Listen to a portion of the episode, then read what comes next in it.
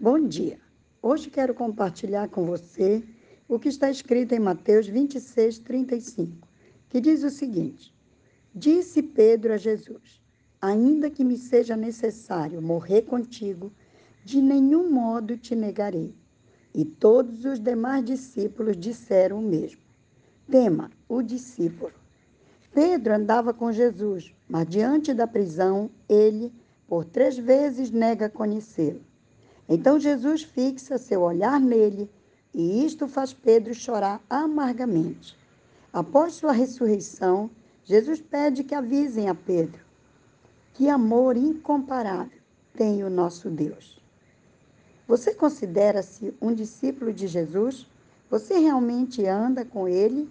Ou os obstáculos desta vida estão levando você a negar sua convicção de fé a soberania do Todo-Poderoso e desconhece aquele que perdoa os seus pecados.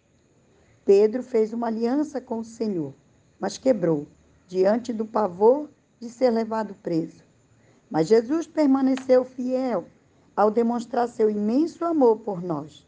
Não guardou nenhum resquício de mágoa diante da atitude daquele que se dizia seu servo, seu discípulo.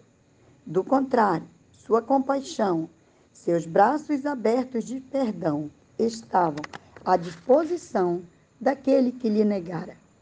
Jesus não volta a sua palavra atrás, até cumpri-la em nossas vidas, mediante a nossa comunhão com Ele.